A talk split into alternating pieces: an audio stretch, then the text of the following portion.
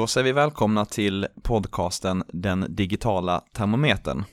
Det är som vanligt jag, Patrik Nilsson och min kollega och vän Henrik Karlsson som sitter här och samtalar om ett företag och dess möjligheter att lyckas i den digitaliserade tidsåldern.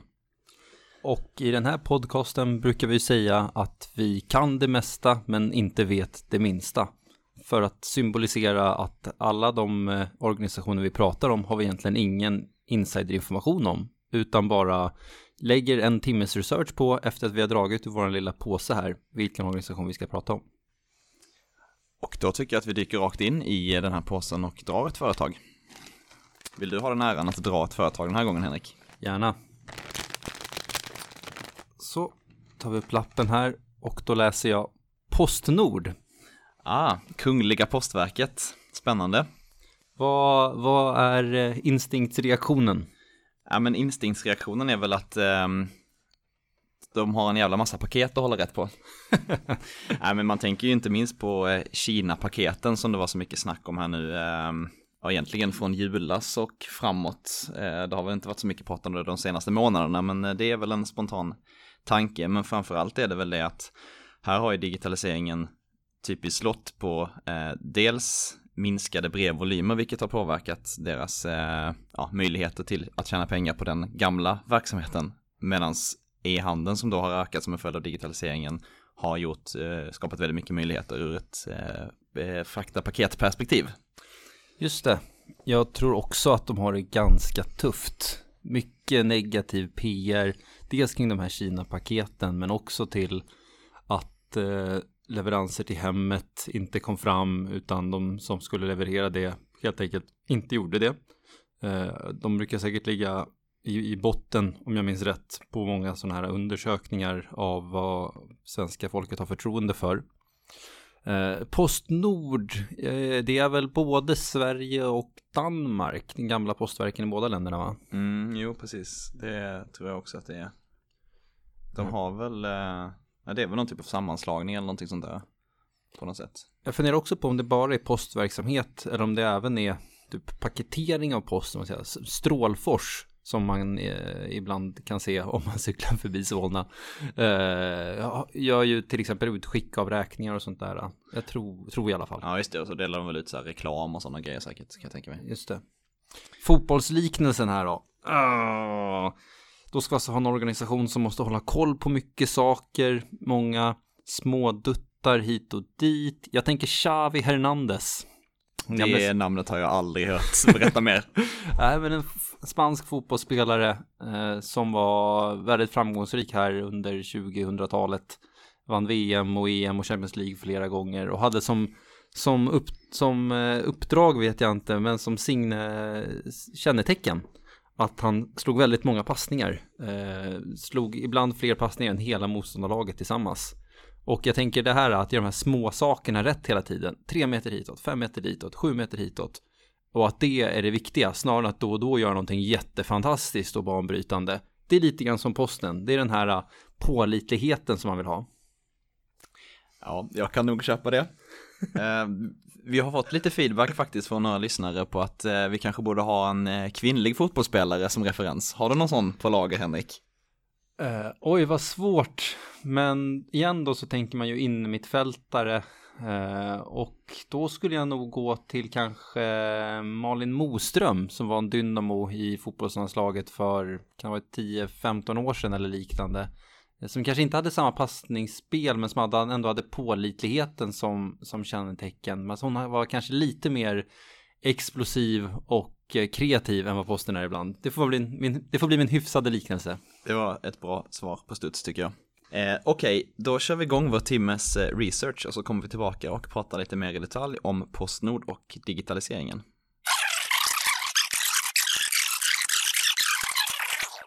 Då är vi tillbaka igen efter en timmes intensivt googlande, läsning av årsredovisning, kolla på filmer och mycket annat. Ganska bra hemsida som Postnord har ändå. Ja, verkligen. Jag kollade på en jätteintressant film om postsortering och blev väldigt, väldigt imponerad av hur det där faktiskt funkar. Otroligt. Eh, fantastiska maskiner och ja, vi kommer säkert få prata om en liten stund om, om de utmaningarna som posten hade som vi nämnde innan pausen här. Eh, men innan vi kommer in på det, Patrik, vill du dra en liten eh, bakgrund kring bolaget här? Ja, men det skulle jag absolut kunna göra. Postnord är då alltså en eh, nordisk postoperatör som bildades 2009 genom att danska posten och svenska posten gick samman. Och det är då så att eh, svenska staten äger 60% av Postnord och danska staten äger 40%.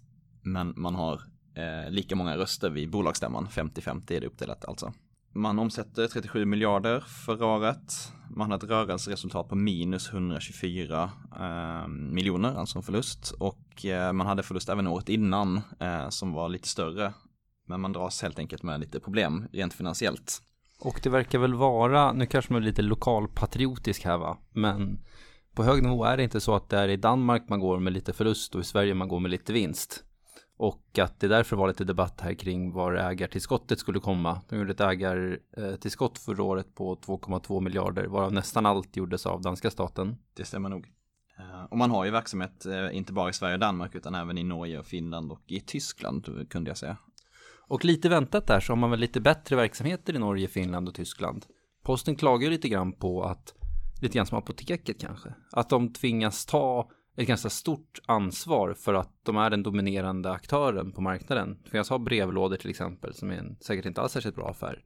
Men på de andra marknaderna i Norge, Finland och Tyskland, där är man ju utmanaren kan man gissa och kan även plocka de här russinen ur kakan som man då tycker att konkurrenterna på svenska och danska marknaden gör. För man har ju det här äh, direktivet från Post och telestyrelsen att man ska samla in och dela ut brev upp till två kilo alla arbetsdagar i veckan året om i hela landet. Liknande som kanske Telia hade, eller Televerket på sin tid, att man ska ha viss täckning eh, i glesbygd och så vidare. Ja, det kanske inte alltid är helt lönsamt.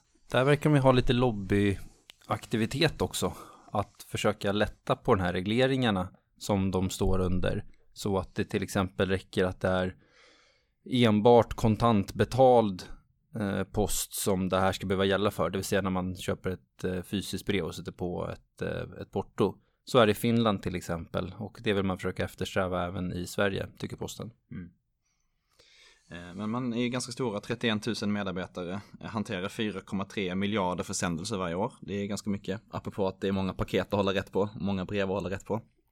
Man är uppdelad i två verksamhetsområden, e-commerce and logistics och communication services. Där communication services är eh, ja, det som jag tolkar som den vanliga postgången egentligen. Medan då e-commerce and logistics är det som berör logistikverksamheten och distribution av, eh, av paket. Dels eh, från och till, ja, till företag och eh, privatpersoner.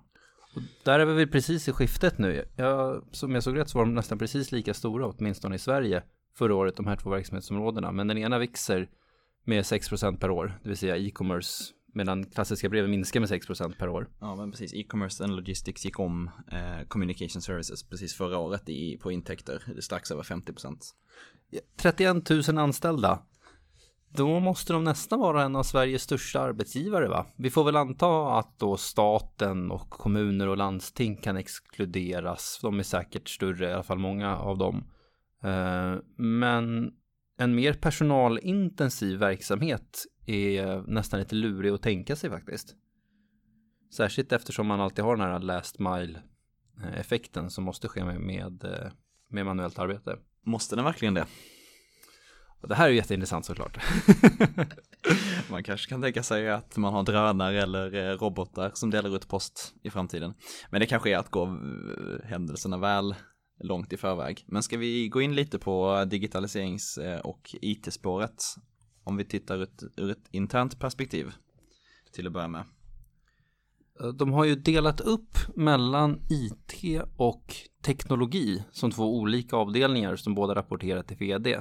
Det jag tolkar teknologi som att vara de här eh, distributionscentralerna, alla sorteringsmaskiner och liknande, skulle jag gissa. Medan IT kanske är mer av applikations och eh, Enterprise-karaktär. Mm. Alltså det som är dels stödfunktionerna, eh, typ HR och eh, sådana där saker, men då också de här apparna till exempel som man har, eh, eller appen för eh, spåra paket och sånt kanske. Samtidigt är det här svårt för att det finns en, en ganska tydlig gränsdragning man måste göra här. Hur gör man med, med servers som sorteringsmaskinerna använder? Eh, handhållna scanners, terminaler nätverket i distributionscentralerna, applikationerna som körs i maskinerna. Här gäller det att vara supernoggrann med vad gör IT och vad gör technology och framförallt vad ska vi göra om någonting går fel i hela det här ekosystemet? Hur ska vi tillsammans kunna, kunna lösa den typen av incidenter? Ja, där borde man ju ha shared service-tänk eller att man delar på eh, den typen av IT som stödjer båda de här delarna skulle jag gissa. Jag skulle också förvänta mig det, men då blir det också, eh, då har vi skapat ett beroende såklart mellan technology och IT, men det kan också vara helt okej. IT finns det ju beroende till nästan överallt ifrån. Jag tänkte på det här, eh, eller förlåt, skulle du säga något mer kring den här interna ITn? Nej, eh, nej, det tänkte jag inte.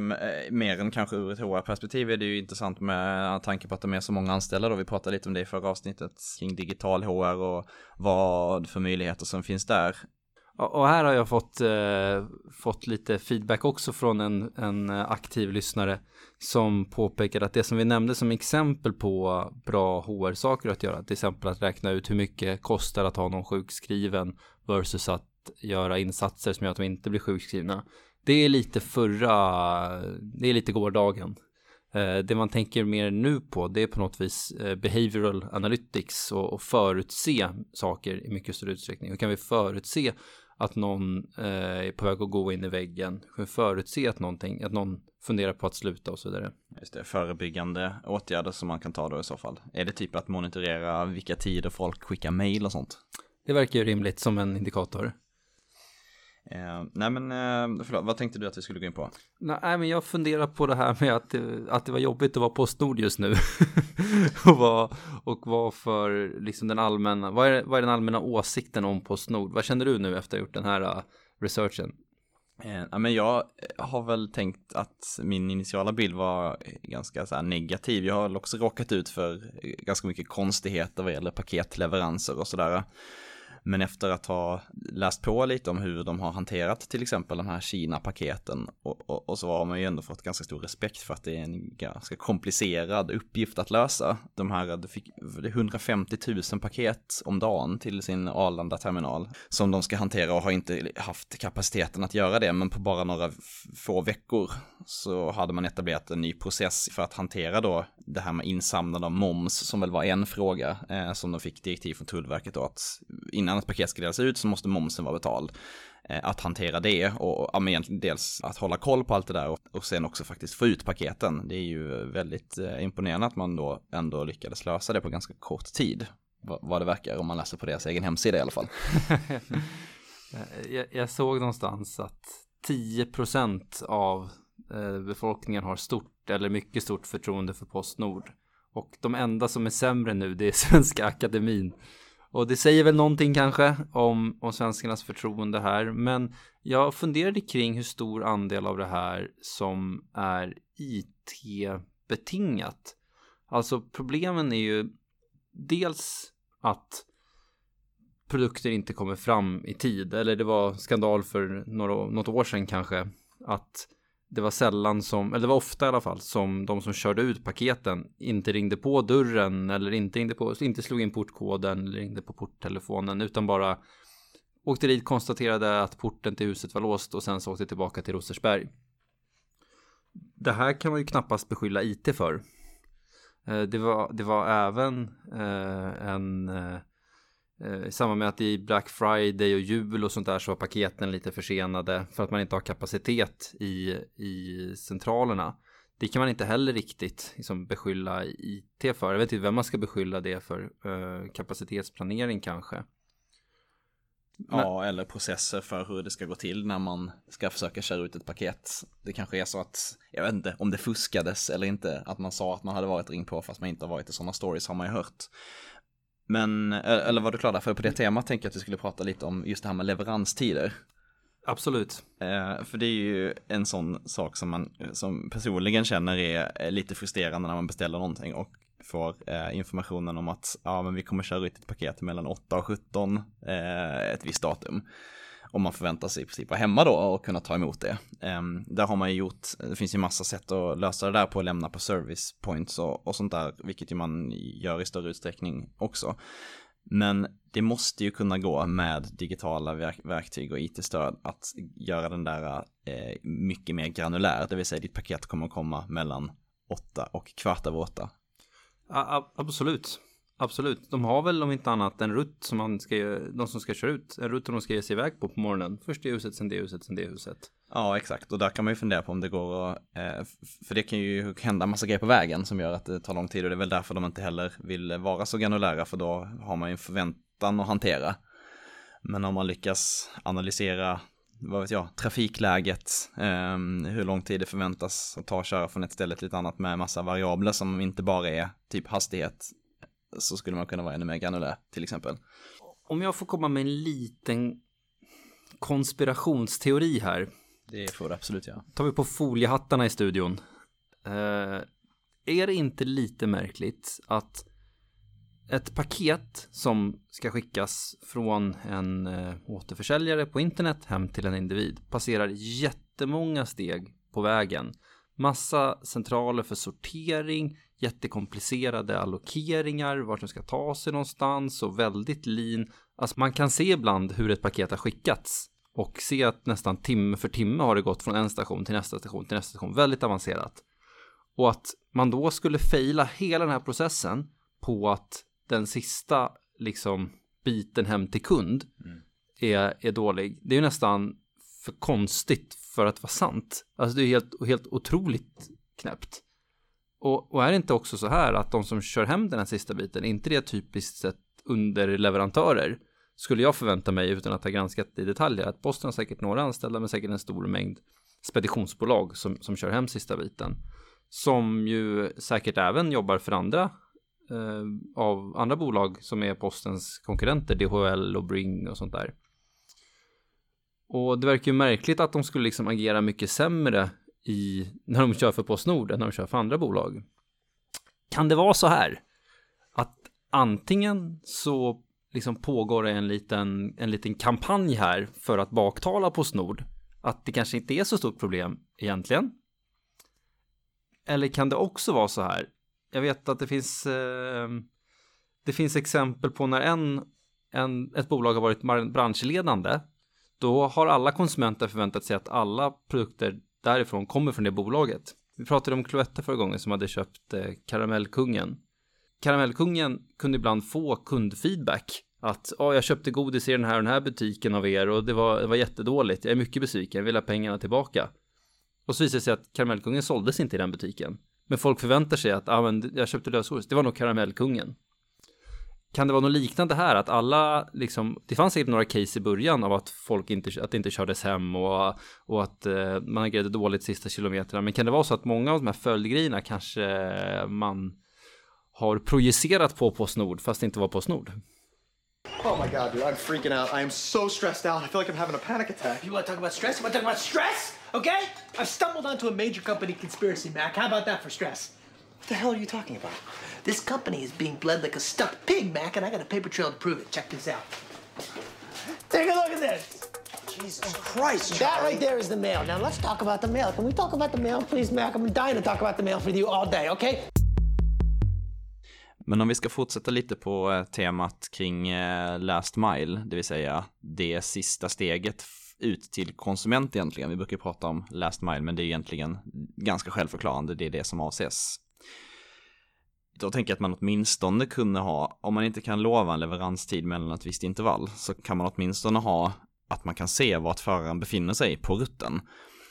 Så att om det är så att paketet ska komma mellan, men säg mellan 12 och 5, eh, om man är på kontoret en bit ifrån när man jobbar, man kanske har liksom en halvtimme eller 20 minuter att ta sig hem eh, för att ta emot paketet, så, så kan man ju eh, få en notifikation om att ja, men nu är din förare i, um, jag vet inte, på Kungsholmen, jag bor på Södermalm, då kan man liksom säga, ja men då kanske det är dags för mig att börja åka hem nu. Någon slags geofens eller någonting sånt där. Ja, så länge man också då vet om det är ens egen tur härnäst eller inte. Så att man inte tror att det är nära och, så, och sen så ska han passera tio andra hushåll på vägen. Ja, ja exakt. Men det är väl såklart inlagt i rutten då eh, i den här appen. Så kan man då säkert se de här stoppen. Man får notifikationer när det är eh, ja, uträknat i alla fall. när det är hur lång tid det är kvar. Eller så kan, eller så kan du åka dit. Nu ser jag att han står här på Fridhemsgatan. Ja, så följer man efter honom hela vägen. Eller så går man fram och frågar, kan jag få mitt paket nu eller? Ja. Nej, men det är li lite intressant på det här temat. Jag vet inte riktigt om det här, det här kanske är ett sidospår, men man har ju talas om den här right turn strategy som var UPS som lanserade. Jag tycker vi ska prata lite om det, för det är väldigt intressant. Har du hört talas om det? Det har jag inte hört talas om. Ja, det är superspännande, för att det etablerade man egentligen för väldigt länge sedan, alltså innan man hade liksom GPSer och, och Google Maps och, och sånt där. Det fanns säkert GPS militärt då, men det var inte i var mans hand så. Då eh, kom UPS på det briljanta att men vad är liksom, vad driver tid i trafiken när man ska köra och lämna ut paket? Det är ju till exempel eh, olyckor och att man skapar, att trafikköer och sånt där. Okej, okay, men hur kan man då reducera trafikköer och olyckor? Man undviker att svänga vänster. Så genom att göra det i högertrafiksländer då givetvis, och det här etablerades i USA då, så eh, effektiviserar man rutten även om själva sträckan kanske ibland blir längre, men om man alltid ska svänga, hög, alltid svänger höger när det går, så kommer man spara extremt mycket tid, man minskar olycksrisker, stoppar liksom inte upp trafiken i onödan, hela trafiksystemet flyter på mycket smidigare. Och enligt, det här är liksom enligt UPS själva, men de påstår att de sparar cirka 40 miljoner liter bensin varje år och det motsvarar utsläpp motsvarande då 21 000 personbilar varje år genom att köra den här right turn eh, strategy då. Och det har man också utvecklat ett eget system för som man använder i, i, sina GPSer idag. Så har man liksom byggt in, eh, för den funktionaliteten finns ju inte, man kan inte slå på det i Google Maps till exempel, att man avoid eh, left turns. Ja, men avoid left turns kan man inte ta, man kan ta avoid bridges till exempel, eller avoid ferries kan man ta, men man kan inte ta avoid left turns. Så det har de utvecklat ett eget eh, system för. Det skulle vara intressant att veta om Postnord har försökt applicera något liknande, om det ens ger någon effekt i ett land som Sverige, där man kanske har en annan trafiksituation och lite andra avstånd att jobba med. Sådär. Jag, jag vet inte, men det vore intressant att veta om de har, har något sånt tänk. Ja, verkligen. Eh, för det, det sparar ju, liksom, det, det är ju där man kan liksom tjäna pengar egentligen om man eh, tänker att, jag vet inte hur pressad den här branschen är i liksom marginal och sånt där, men om man kan reducera kostnaden för bränsle så kan man ju, ja, slå ju på marginalen direkt. Exakt, eh, och någonting som gör att de får bättre lönsamhet är något som skulle uppskattas starkt tror jag hos Postnord. Mm. Eh, eh, men jag såg faktiskt också det i, om det var årsredovisningen eller på hemsidan, så pratade de ju just om det här att de har utökat eh, sin leverans till ombud som de har nu även på lördagar också, vilket ju ökar tillgängligheten och att hemleveransen faktiskt numera är standard är kvällstid, vilket ju är ganska intressant, men jag tror det är ganska nytt faktiskt. Det låter ju superbra i så fall. Jag tänker ofta på de här ombuden när man går och hämtar ut ett paket. Ja, vi har vår lokala tobaksaffär. Heter den ens tobaksaffär? Säljer de ens tobak? Jag vet inte. Vår lokala kiosk i alla fall, där jag bor. Som, jag får nästan lite dåligt samvete för jag köper ju aldrig någonting där annat än att jag går och hämtar ut paket. Och det måste ju vara helt otroligt stort lagringsutrymme de har för att hålla koll på alla paket. Och undrar hur mycket pengar de tjänar på det egentligen. Tillräckligt mycket hoppas jag, annars är det faktiskt synd om dem. Jag såg något exempel, det var en ICA-handlare, kanske var en politisk poäng, men som hävdade att han gjorde förlust på en miljon om året på sin pakethantering. Att liksom en del av business caset för att vara uthämtningsställe var att det skulle driva högre trafik. Eller vadå trafik, inte bilar, men fler eh, personer fler... som går i butiken. Exakt, exakt. Men om, om det inte blir så, vilket jag absolut inte tror att det blir på mitt lokala ställe i alla fall, så kan man väl inte ifrågasättande. Och särskilt nu om e-handeln ökar och det blir mer och mer saker att hämta på de här uthämtningsställena, då måste de börja dimensionera sig väldigt mycket eh, större än vad de är idag. Skulle man kunna tänka sig ett scenario där man får uthämtningsställen som kanske bara är allokerade för att hantera, eh, hantera post och paket? De skulle man till exempel kunna kalla för postkontor. full, full circle, verkligen. Det är ju jätteintressant. Ja, men det, det känns ju som att det är nog på väg åt det hållet ändå. Det var ju jättemycket, folk klagade ju supermycket på att postkontor stängde och tillgängligheten minskade och sånt där. När liksom brevvolymerna började svikta innan liksom det här började vända tillbaka med e-handel och att folk beställer mycket mer på internet och det är mer paket i omlopp och så. Eh, nu ser det nästan ut som att det är på väg att gå åt det hållet igen, att det finns fler och fler kontor. Nu bor ju jag mitt inne i stan så att jag kanske inte ser liksom riktigt hur det är på landsbygden. Men en hypotes skulle kunna vara att det är på väg att gå åt det hållet igen faktiskt. Och eh, brevlådor däremot kommer sannolikt att minska med tiden. Det finns ungefär 25 000 brevlådor idag. Och alltså jag blir nästan chockad över vilken stor tillgänglighet av brevlådor det får, liksom, jag funnit i ganska ny, nyligen tid. Jag läste en artikel om Möja, där, eh, Möja, en ö i Stockholms skärgård, där de invånarna var väldigt upprörda för att de skulle minska från åtta brevlådor till en brevlåda på ön och den brevlådan skulle ligga bredvid Ica. Det bor 200 personer på Möja. Vissa av de där brevlådorna skickades det ett eller två brev i månaden från. Alltså det är ju det är bara superrimligt att man konsoliderar ihop det. Sen är det klart, det finns fortfarande ett uppdrag att vara tillräckligt tillgänglig och, och så, men det måste också finnas gränser för vad posten liksom kan förväntas klara av tycker jag. Absolut. Och sen eh, apropå postlådor så läste jag också att Postnord nyligen har ansökt om vem, vad, man nu, vem man nu ansöker till, men att eh, bli, eh, att ja, skapa en sån här digital brevlåda för myndighetspost likt typ, vad heter de, Kvira och så vidare. Just det. Jag trodde nästan, om jag ska vara ärlig, att Kivra kanske var statligt. Men det är det inte då, antar jag. Jag, jag tror inte det finns lite olika sådana aktörer på den här marknaden. Jag tror att man delar nog någon typ av, eh, liksom, jag vet inte, infrastruktur låter ju flummigt kanske, men man delar nog någon typ av tjänst för att få det där att lira, eftersom man just ska ta emot post från olika myndigheter. Just det. Men det är väl smart. Och ska vi snacka lite om så här nya tjänster och digitalisering och sånt? Alltså jag kan tycka att de är lite fram, lite i framkant nästan. Det här, det här med riktiga vykort var ju en, en briljant sak att man utifrån en telefonbild kan säga att det skickas ett fysiskt vykort hem till sina kompisar. Då har man styrt en väldigt stor del, skulle jag förvänta mig, av vykortsmarknaden. Eh, om man kan få det att bli ännu mer framgångsrikt. Mm, absolut. Har du använt det någon gång? Eh, flera gånger. Skickade inbjudan till midsommarfirandet via mm. riktiga vykort nu till exempel. Mm. Och de har också det här, ja, flex change, men möjligheten att ändra tid och plats för leverans under leveransens gång om man upptäcker att jag kan inte på tisdag, jag kan på onsdag och liknande. Jag, jag tycker det känns som att de är, är, lite i framkant och vi brukar ju kolla på appen mm. och se hur, hur populär den är. Den är väl väldigt bra, tycker jag. Den har ju vunnit något designpris eller något sånt där, läste jag. Eh, den är ju väldigt snygg. Eh, men jag blev faktiskt eh, väldigt imponerad nu bara för några vecka sedan när jag hade beställt eh, något paket från Tyskland som DHL skickade. Så fick jag trackingnummer som jag testade på DHLs hemsida och så fick jag till sist att paketet var i Sverige och att det skulle skickas ut. Sen hörde jag ingenting mer och så av en ren chansning gick jag in i Postnords app och tryckte in det trackingnumret och då fick jag, eh, jag vet inte varför jag gjorde det egentligen, men jag gjorde det i alla fall.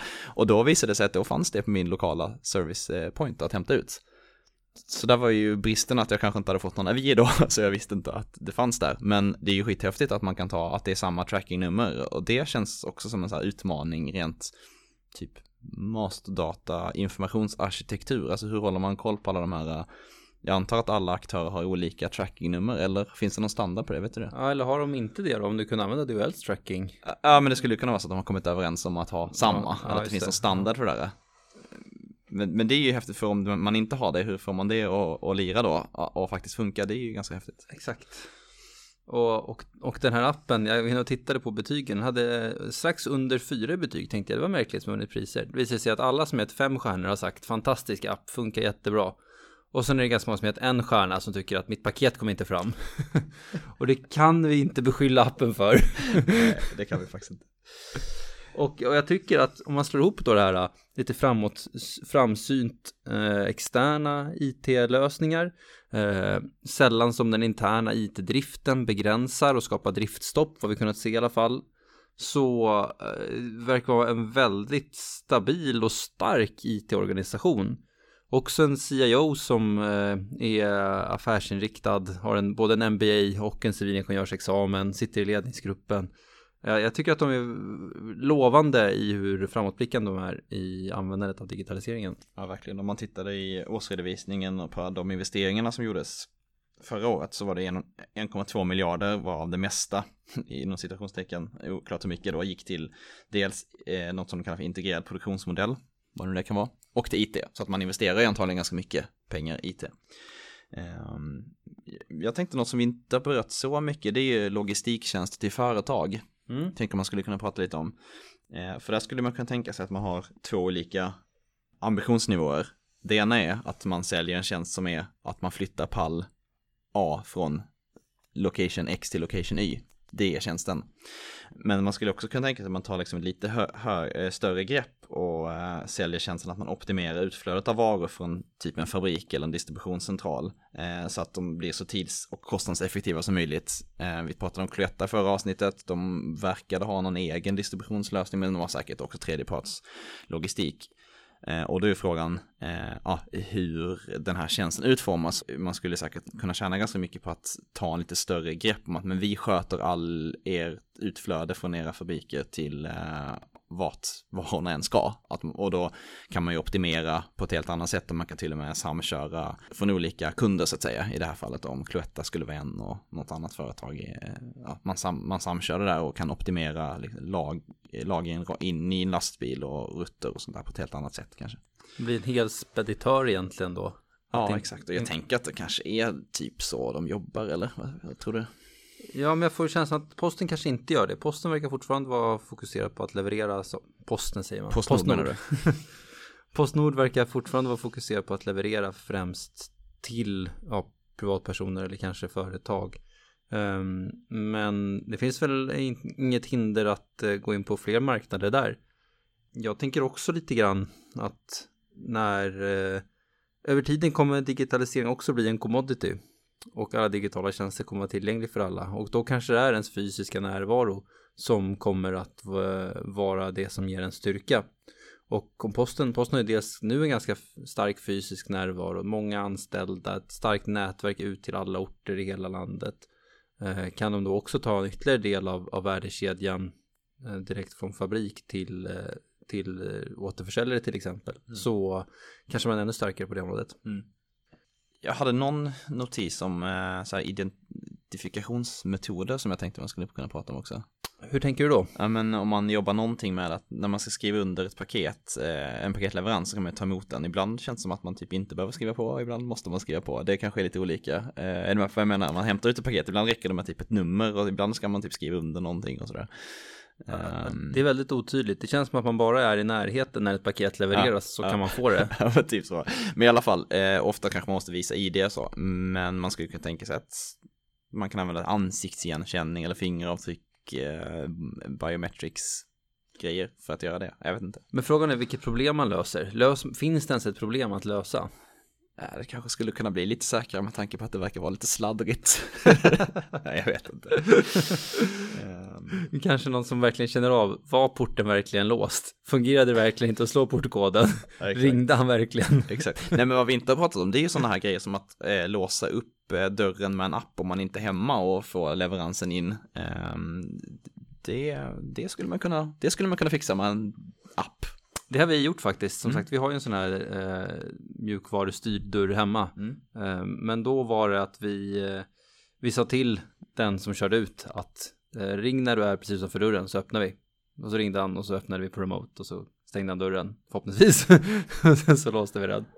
Ja, just det och där kanske man skulle kunna ha någon typ av identifieringsmekanism då, det vill säga att man eh, ger ett certifikat till Postnord eh, på något sätt, att de får tillåtelse att gå in och bara dem och eh, att det styrs med någon, eh, någon ja, identifikation eh, mjukvarumässigt. På samma sätt som att eh, Linas matkasse har samarbetat med Volvo Precis. för att ställa matkassar i bakluckan som vi pratade om för några avsnitt sedan. Mm. Jaha, är det dags att sätta, be, sätta ett betyg höll jag på att säga, sätta en eh, temperatur? Det tycker jag. Och då ska vi eh, tänka lite så här framåt då på något sätt, eh, deras möjligheter att lyckas. Ja, de har ju som sagt haft det lite kämpigt. Det är ju en marknad som har eh, historiskt sett präglats av egentligen någon typ av monopolställning och sen har eh, den tjänsten man levererat kanske inte efterfrågats i lika stor utsträckning. Man har varit tvungen att, att kämpa för att behålla intäkterna. Man har sett det att eh, företaget med förlust och det har den här sammanslagningen och allt vad det innebär i att jämka it-system mellan de olika aktörerna och sånt. Det har vi inte pratat så mycket om, men det är säkert, har säkert varit en utmaning historiskt. Men givet eh, de trenderna vi ser med e-handel och eh, den ökade paketmängden så har man ju säkert stora möjligheter, eh, eller ja, åtminstone ur ett marknadsperspektiv. Sen är frågan liksom, lyckas man då exekvera på det med innovationstakten som, som kunderna då kräver i, i, i det här som kanske är ja, högre, eller kraven är nog, vad ska man säga, det finns hö högre krav nu än vad det kanske fanns förr när det bara var eh, brev och vykort som skulle levereras. Mm. Så vad vill jag sagt med det? Jag tror att eh, de kommer ha det kämpigt ett tag till, men det verkar ju å andra sidan som att de har ett ganska starkt grepp om IT och eh, vill lyckas med det här. Och har också den här starka faktiskt fysiska aspekten och nätverket också. Eh, och om vi ska tänka på den här uppdelningen mellan internt och externt digitaliseringsperspektiv. Så ur det interna digitaliseringsperspektivet måste jag ge dem väldigt starkt betyg. Som sagt, verkar vara väldigt välfungerande IT-förmåga hos Postnord. Um, externt, alltså det blir också ganska starkt. De kommer med en, en hel del nya lösningar. Jag ser ju inte att det är mycket bättre digitala lösningar hos andra konkurrenter till exempel. Utan det som de lider av, det är ju att få en vettig affärsverksamhet i, i ett uppdrag som är nästan dömt att misslyckas. Eh, nämligen att dela ut vanliga brev. Så ja, jag är inne på att, att det är en ganska hög temperatur här på totalen. Vill du sätta en siffra? 75. Ja, jag köper det. 75-80 grader. Låt oss säga 75. Och eh, om du då fick ställa någon fråga här till eh, en representant från Postnord så skulle den frågan säkert bero på vem det var. Men i ett, i ett generellt hänseende. Eh, nej, jag, jag, är lite nyfiken på alltså, hur, hur man jobbar eller tänker sig att jobba för att säkerställa en innovationstakt som motsvarar de förväntningarna som, som kunderna har i den här den då snabbt förändliga brev, post, transportmarknaden eh, som vi ser idag. Det är lite det är en ganska flummig fråga och säkert svårt att svara på, men har de några liksom, processer eller ramverk för, um, för innovation och, och um, ja, utveckling, dels liksom kring appar men också um, det som berör processer och så. Och, och kopplat till det, hur gör de experiment? Eh, testa, skulle de kunna tänka sig att testa det här? Man får se var bilen är någonstans på ett antal kunder och sen se om det funkar. Ja, exakt. Det, det, man skulle fundera på också, det här är ju inte en digitaliseringsfråga egentligen, men det är intressant att veta om, man, eh, om det finns några planer på att integrera postverksamheterna i övriga nordiska länder. För nu är det ju posten Danmark och posten Sverige som har gått samman. Finns det några planer på att gå samman med posten i Finland eller Norge? Vi får se om vi kan få vd Håkan Eriksson att svara här. Du och jag är också ganska generiska svenska namn. Vi kanske har en chans på den positionen i framtiden. har du några frågor som du skulle vilja ställa? Nej, men du täckte upp det eh, ganska bra och sammanfattningsvis så kan man väl känna att de utmaningarna posten står för är inte i så stor utsträckning hot och möjligheter ur ett digitalt perspektiv utan mycket det här eh, begränsningar som en följd av att de en gång i tiden var postverket och därmed har ett uppdrag kvar från den tiden. Okej, det var väl en, eh, en ganska rimlig mängd saker att prata om kring Postnord, eller vad säger du? Absolut. Och eh, vill man komma i kontakt med oss, som sagt, vi jobbar på Knowit med strategi, it-strategi, digitaliseringsfrågor, finns på LinkedIn, Henrik Karlsson och Patrik Nilsson. Men även då på e-postadressen den digitala termometern at gmail.com. Tack för den här gången. Tack själv. Ha en fin, eh, ha två fina veckor här nu, eh, alla lyssnare, så hörs vi igen snart. Tack och hej.